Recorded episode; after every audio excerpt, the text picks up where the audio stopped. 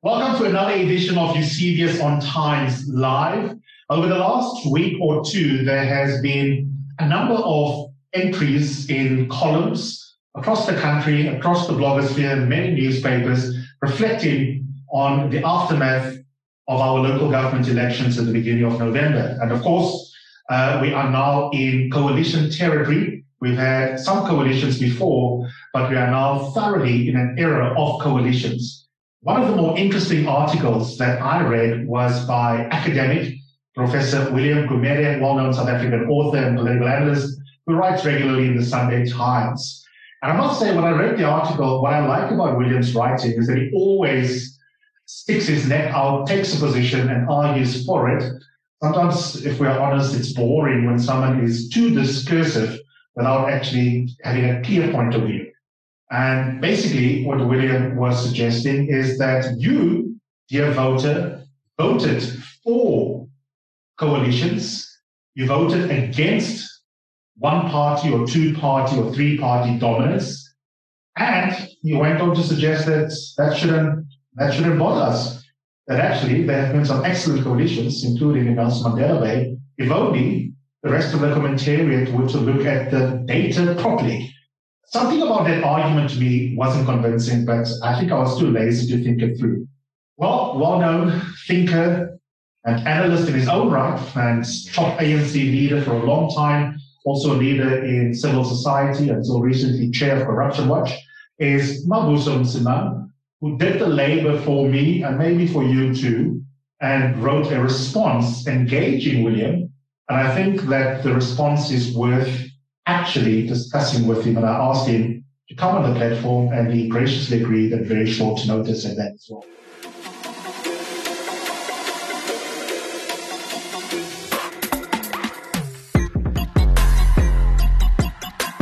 You're listening to Eusebius on Times Live. That's this latest podcast on Times Live. And it's me, Eusebius McKaiser, exploring the major issues of the week. That means you're going to hear a lot of law, politics, and ethics, how they intersect, and how important these stories are in the life of all South Africans. When people zone, their children must know these are sellouts. They put saliva on the paper. Mr. Julius Malema whispered and said, Sing it, sing it. And then they shared that zone. No, I'm not going to apologize. Can I have my iPad, please?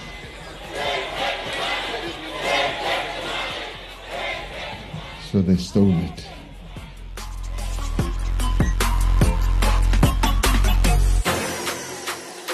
Thanks so much for coming on the platform. I really appreciate it. Thank you very much, Yusuf. Yes, it's an honor to be on the platform, absolutely.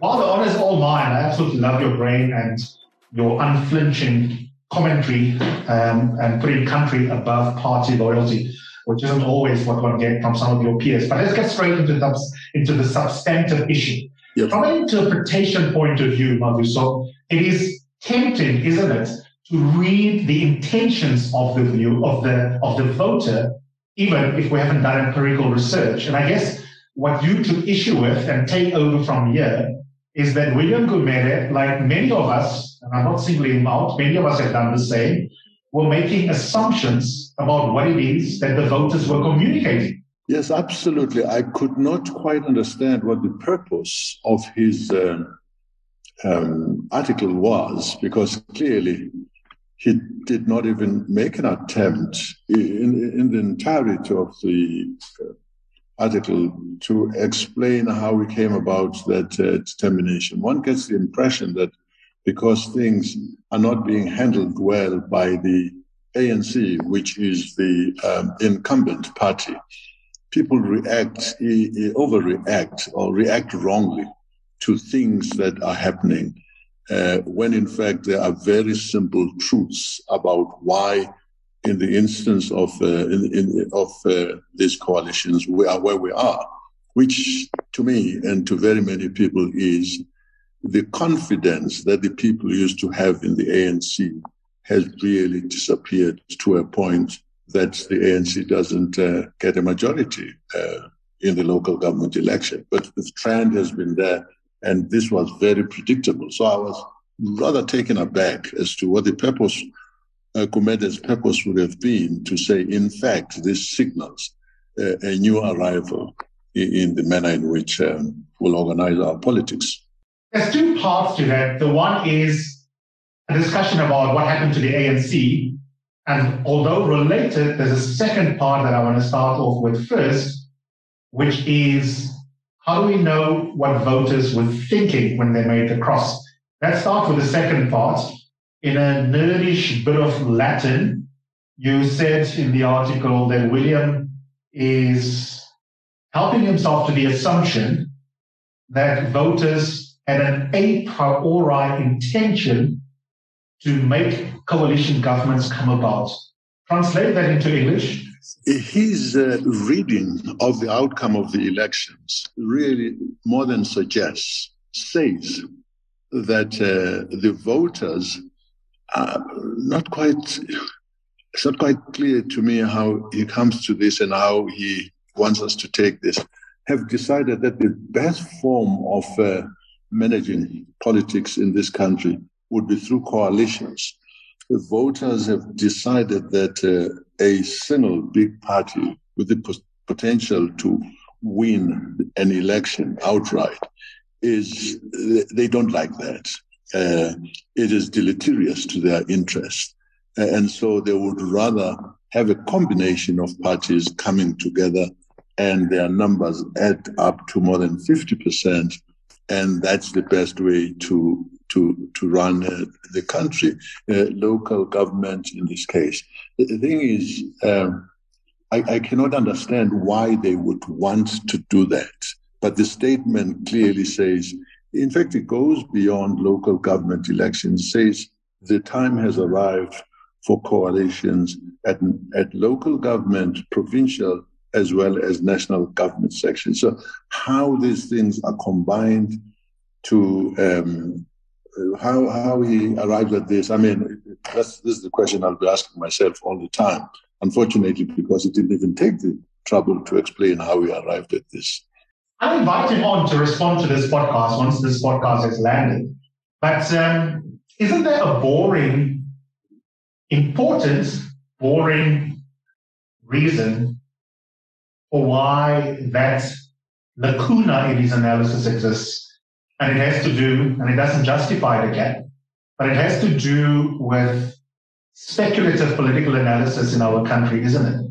That we constantly substitute, and there are extremes to these things. I mean, the Americans are obsessively data crunchers when it comes to election watching. We are the other end. We really love extrapolating from our, our own subjectivity. We don't even do exit interviews. Isn't part of the problem if we just have a meta discussion for two minutes, Mavuso, that there isn't really a rigorous science, is there, to trying to understand the voter? It might sound harsh to put it like this, but I, I saw in that article um, some some really some serious paucity, intellectual paucity.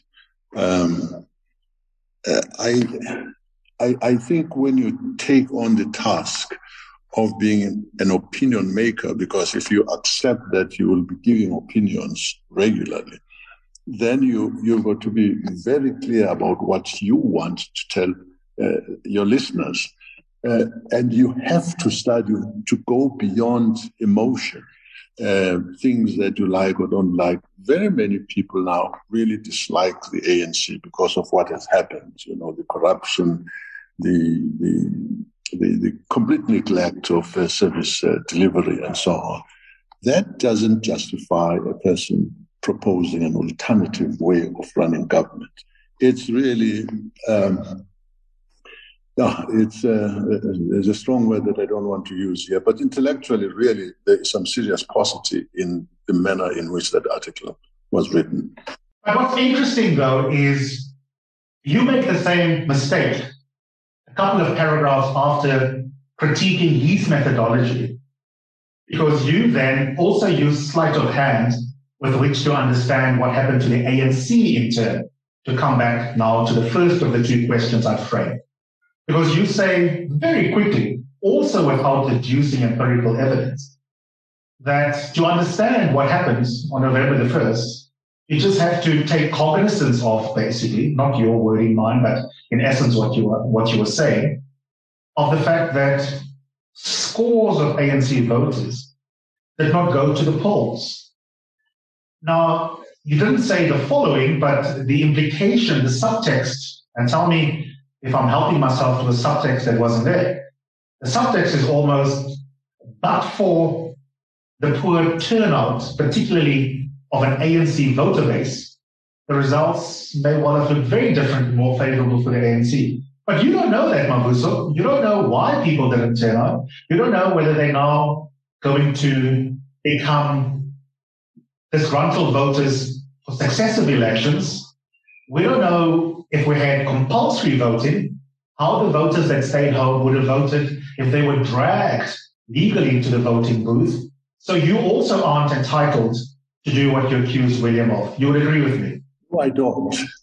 Uh, what I'm saying is that if more people had gone to vote, the traditional ANC voters, if they had decided to vote, they would have given the usual majority because um, the, the, if they have traditionally given the ANC the majority. The ANC did not cross the line this time because the people who made make it cross the line always decided we're fed up with you, um, and, and, so we're not going to vote limiting yeah, too, because I like because I like you, I'm being too nice by asking my question with so many words. Let me ask it more blunt then, because I know that we've got we've got mutual respect. On what basis do you know that the people who didn't go out and vote were ANC voters who stayed home? It's based on, uh, I think, very quick surveys. Uh, uh, there isn't anything very formal, but um, yes, I would accept immediately that uh, uh, I do not have a a, a, a statistically authenticated uh, basis to say that. But you know, in the general conversations with people, in comments that are made by people like yourselves and, and, and other journalists, it was very clear. Well, the IEC was saying people are not coming to vote. The majority of voters, as far as the ANC was the winning party. Uh, people did not turn up. Very many people didn't turn up to vote. We know what I could, should have said was that the surveys that were done post, and on, on which I base myself, by the way, would be that there were a number of reasons why people didn't come. Uh, but they are not coming is what denied, I would say, the ANC the majority that it would have got. Uh, people did not go because uh, they may not have been there the uh, in that district during the, the, elections. They may have um, said it's not worth it. Others may have come to a determination. Now, MoneyWeb, the IEC uh, did uh, do some um, social uh, interviews um, and uh, I think in five, six metros, uh, asking people why they didn't vote. And what comes through from that is a variety of reasons. So had they voted, clearly my main point here is that the likelihood, strong likelihood, is that um, um, uh, well, yeah, okay, fine. I, I want to I want to grant that, but uh, uh, had all these people voted, let's say they decided to go and vote, they might have voted DA, EFF, or somebody else, somebody would have crossed the line. That's possible, yeah. And I guess my point is very boring and trite, but I, but I don't think it's unimportant for being those two things. That, and I, will leave it here, but you can have the final say on this little exchange. That, that what the commentariat needs to learn from your article, which is why your article is so important for all of us as analysts to take seriously, is that in the absence of empirical rigor, you should be careful of making bold inferences about what the social realities are. Accepted. Then William also, this really shocked me, by the way, and clearly you too, made the assertion that coalitions have worked in the past and I think to myself, but um, what was I experiencing when I visited my dad in Port Elizabeth? For me, this was the most confusing aspect of his article, in that he wanted to make a point that the time has come for coalitions to be, they, have come, they are with us now. Uh, and they are a good thing. They're a good form of uh, running a, a municipality, let's say, for starters. And then he goes on, well, makes some un, un, not very truthful claims, but uh, but also he shows a lot of instances where coalitions have failed, and he doesn't explain why, in spite of these failures, which everybody is aware of, he thinks the time has come for coalitions, and why they would people would want the coalitions having had the experience of failures, and there are quite a few of them. I think that was a beautiful point because it speaks to an internal contradiction in that analysis that is that is absolutely absolutely spot on. I want to bottom out the conversation beyond those two pointed critiques of him. And we're going to end by coming back to the DA and the EFF, which was the last one third of your analysis. But let's do a quick detour. What is your take as a political animal and an observer of statehood and statecraft? Why coalitions in South Africa appear to be so unstable and certainly not responsive to the needs of residents of our cities and dorps and districts and metropolitan areas. We just don't seem to be able to get it right. And I've I, you know, have tried very hard to think as a commentator what the preconditions for success are and whether or not we meet it. And I've got my own view on it. But what's what's your take? My take on these has been that uh, the primary objective seems to be almost exclusive objective would have been to be in charge and to for for for these parties to be in control they need to partner and and get the numbers mm-hmm. uh, one is not hearing much about i will go for the da or eff or whoever because their strength is say eff in the youth if i go into coalition you know to a coalition with them uh, their numbers let's say, for the youth, which I don't have, if I'm the partner looking for a coalition, will assist to take me across the line, but we will cover constituencies that do need uh, this support. Not much is being said in all these pronouncements that, you know, there is a shortage of water, absence of water in many places. Sanitation is horrible, this, that, and the other. I think um, um, either we uh, are aware that the program of this particular party seems to their focus, they do have an interest in a particular thing. So if we came together, um, that's what uh, we would uh, resolve. Uh, they're strong on water, uh, and we are strong on civic issues, on crime, criminality, and so on. Uh, I, I, I don't see anything that justifies um, the seeking of a coalition other than that the numbers will take us across and we'll be in charge. Is it driven by inherent megalomania that is part and parcel of politics?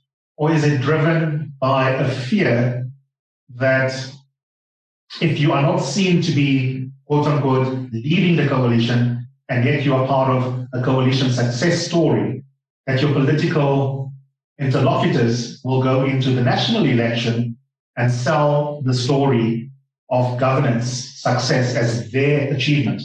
I think there is a fair bit of that, no doubt about it. Um, I, I, I, do think that, uh, you know, there, there is there's so much importance attached to to winning. I guess you would not get into a competition unless you wanted to win. And so, so that's a given. But it seems to be at all costs, if we, I, I, I don't even know whether people are thinking about uh, if they position themselves in a coalition today, the outcome uh, in the national elections in three years' time would uh, be much better, would put them in a better position. I don't see that many people are even thinking that far, to be honest with you. It's just that it's here and now. Um, even though I had said I would never work with so and so, but if it gives me the numbers, I will be. You call it megalomania. I will be in power. I do need to be in power, uh, regardless of who partners with me as to how I would be able to implement, achieve the objective that my party has if I went into went to bed with uh, a person who really just has got a completely different philosophy. It really doesn't matter. We'll, we'll, we'll find a way of managing it as we go along. But it's important that we cross the line. That's how I see it. The last theme I want to explore with you today is, I guess, a sort of coda in your response to William Gumede, where you suggest, listen, not only have you not substantiated your speculative claims about what voters were trying to communicate, but in addition to that, here's a quick high level take on what the ANC, the DA, and the EFF could do to prove their lot. And if they were to do this, we wouldn't be talking about voters asking for coalitions. Now, I know the point of the article wasn't to deep dive into each of the top three parties, but um, I just want to give you a chance to avoid a critic thinking that you were being way too hasty. So let's take that each in turn. The DA's problems at an identitarian level, Mavuso, are so deep, in my opinion, as an analyst, that um, I thought to myself, there is so much work in a footnote that one would have to put into your article when you say the phrase, if the DA accepts that this is a country of black majorities, majority citizens, then it can do much better. and I think to myself, that's true, but if we have to drop down a footnote there to explain what it means to accept that, that's deep, deep, deep, deep psychopolitical work before we even get to policy positions, to ahistoricism. The DA that you and I know and observe and experience is light years away from the full implications of that phrase. Yeah, I know one is putting forward a very hypothetical position here. they happen to have the largest numbers, these three parties that I talked about. But I again want to accept your criticism in this. But but more than feeling that uh, um, if they just tweaked here and there, when I say that if they recognize that the majority of the people here are black, I am actually making a suggestion, a demand that goes way, way beyond their philosophy. So it really would not happen. Uh, but if it did, uh, why I'm saying it's really very hypothetical, then perhaps the numbers they already hold and a recognition that, uh, you know, you've got to have a proper leadership of that party. You've got to go into uh, that. If that happens, but that's a big if, you know. um, then that's the point I was trying to make. Oh, fair enough. And but we'll go through for completion's sake. We'll do the same with the other two in the top three. The EFF, if they focus on youth and decoupling the word association of their leaders with corruption, they would certainly land different, differently. That's in essence what you say about them, and I, and I totally agree with you. I wonder how far gone you think they are not least having learned from what they were role modeled, some of them, by some ANC leaders, how far gone they are with that association with corruption. It is almost the EFF's original sin. Yeah. You know, there are plenty of examples of uh, corruption uh, that flow straight into the leadership of the EFF. I mean, the it's it's it's it's there. They, they, there's no doubt about it. Uh, again, this is a hypothetical position that says if they were able to uh, disabuse themselves of the notion that uh, they're going to play clever politics and um, and uh, smart games like that, if they were, if they could disassociate themselves with uh, corrupt associations, uh, this would happen. I, I, guess it's not a terribly. The point I'm making is that uh, is, is is is is that they have certain constituencies, and if they had, like the DA has a white constituency right now, liberal type people and so on. Majority of the people who vote for them are white. I think a lot of young people. Uh, again, I you ask me where my statistics come from but there is generally um, um, an affiliation of young people, uh, uh, a positive attitude by, by many young people. It changes with time as they perform and show who they are. They are, they are, they are losing uh, people.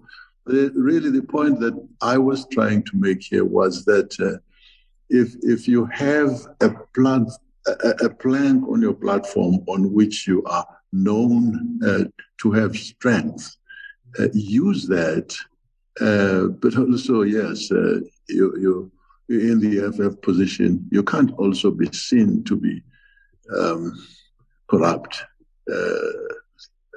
but but there, there is no doubting the fact that the youth which the ANC has lost, struggling to get back, has gone to the ANC, the black youth, no, sorry, to the EFF. Yeah.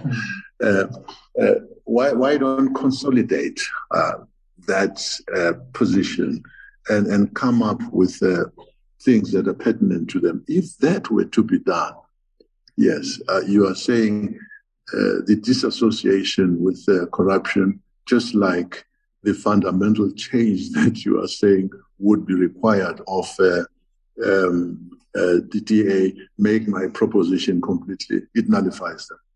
Second last question. Similarly, in relation to the ANC, and I want to interview you in the new year more fully about this, but give us your take now in relation to the analysis piece that we are unraveling in this conversation. The great hope was that Cyril Ramaphosa, after December 2017, would not lead the party to a split, but in his Cyril way, would find a pathway out of systemic and some would say corruption that has become enculturated within the ANC. But um, the new dawn remains old Vaseline. Yeah, I think this is the biggest disappointment that uh, many people have had. There was such a strong association of corruption with Jacob Zuma the correlation actually really being based on the fact that the most powerful person in the country politically had given carte blanche to a group of people like the Guptas to come and um, and help and, and enrich him. And, and he, he, gave them carte blanche to do what they liked. We, can't argue about that. It's, it's a fact. You see it in SOEs that collapse in, in everything. Now, the, the, the, expectation was that uh, I, I must say I was quite naive in some instances. I didn't think that there were many other corrupt people outside the group that were associated uh, with Zuma uh, that strongly. I, I, guess if he's corrupt, they benefit from his corruption by association. But that that observation of mine was really false. Suddenly, you discover that so many other people who claim not to agree with what Zuma does are just as corrupt. Now, I think um, the president, Cyril Ramaphosa, has made one fundamental mistake of being too cautious. I hear about these long games. Uh, they they may work in certain situations, not in this one. You are dealing with people who are uh, in the organization who have absolutely no interest in pursuing the interests of the organization, the value. There is a self-interest here, and and you hope that you can reform those people. I think intelligence that comes onto his desk should tell him differently. That's one. Second, second one is that when you look at the characters who are involved in this, and you know that you are popular, there certainly was a time when Cyril Ramaphosa was extremely popular with the public at large why did you why do you give these people so much respect um, uh, that in fact you to, to the extent that you negotiate them and give them space and time to consolidate. I think that's these are the tactics called by others the long game that have really uh, done him under. You know, you know him better than I do. Is that located in personality trait, leadership style, or a genuine bona fide fear that the ANC would really be on the brink of splitting if he was to be prepared to be tougher on all of those elements you've described? You know, this is anybody's guess. I don't know him perhaps any more than you do, but I just think that uh, treating people who have been blatantly, almost embarrassingly disrespectful to him. Uh, uh, someone says, Masina, I will never serve under this guy okay, maybe you think it's too emotional to say get out then, but you then you understand where this person lies, and you you you must know that they will never be on your side. You you you you you you never appease the beast, you know, uh, because it wants what it wants. But he persistently kept people. Uh, goes to address uh, people in Durban immediately after Nasrec and says, just wait five years and we'll be back. How on earth do you not yeah. protect yourself from those people? Absolutely. Another thing yeah. is uh, you didn't have to, uh, it's the judiciary which must deal with this criminality. But within the ANC itself, you, you know how if you just, if, if Cyril decided that I'm not going to expose the ANC to his face all the time. And took over the responsibility of communicating with the public and brought it into his office. That already would begin to quite considerably cl- clip this man's uh, uh, wings. So, and that's within his power. Um, you know, yeah. So, last question. Diagnostic phrases that are energetic make for good headlines, but we should really be careful, just as you are asking William to be careful, and make sure that we have thought critically about whether there's a case in favor of a certain description. Given what we said about the ANC, the DA, the EFF, given what we haven't discussed but could also have discussed, weaknesses with other parties, some are based on traditional ethnic identities. Some are simply opportunists seeking an opportunity to also get closer to the crop. Do we have a crisis in our politics, Mavuso? A leadership crisis or a crisis in our politics? Or is that kind of diagnostic description of the political terrain um, hasty and this is just politics full stop as you have everywhere? How, how, how energetic should our descriptions be of what's going on in South African politics? Yeah. There, there is a crisis of leadership. Uh, that, that's what I would say we have. Um, and and it doesn't it doesn't really matter how good your policies may be. Uh, when you come into difficult situations, high level of unemployment, um, the continuing uh, role of underdog for black people and so on. You, have got to step forward and uh, grasp the nettle and, and say, I'll adjust this and deal with these high levels of unemployment. Uh, never mind who um, uh, this uh, disappoints, whether it's business or what have you. There are certain positions that uh, people are willing to take. So I, I, I can't imagine that, uh, say, if we're talking about Cyril, that he would not be aware of what the crucial, what the, what, what the pain points are for the economy. Uh, and why these are not being tackled um, is something that I, I don't know. Not that it would be easy, but people would, would you just say, you know, there are things that optically by the way, give people confidence. Uh, people have been complaining that you're carrying large cabinets, um, costly and what have you. The cost is a factor, but it might not be the primary factor. But you do want the population to understand that you are sensitive to high level of unemployment and you are not just employing a whole bunch of people uh, uh, because the state has the money. Uh, that's one. You, there is a number of things that um, leadership would require, uh, risky kinds of uh, steps to take, uh, and that's not forthcoming. The opposition, I think the fact that in spite of the serious crisis that the ANC has,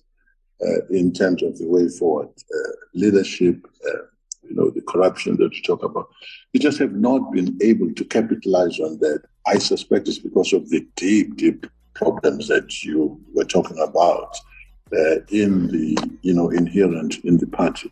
So we do have uh, a, a, leadership crisis, I think, in this country. Absolutely. Well, we're going to have a brief, a very brief respite before the next big item, which is going to be the voluminous state capture report even before January the 8th, unless there's again yet another dragging of that process. So we won't be short of genuine further data with which to try and understand what's going on in the state and in society at large. Mavuso, thank you so much for everything you do in the country as a both as a thought leader and in civil society, and thanks for coming on this platform. Thank you very much for the invitation.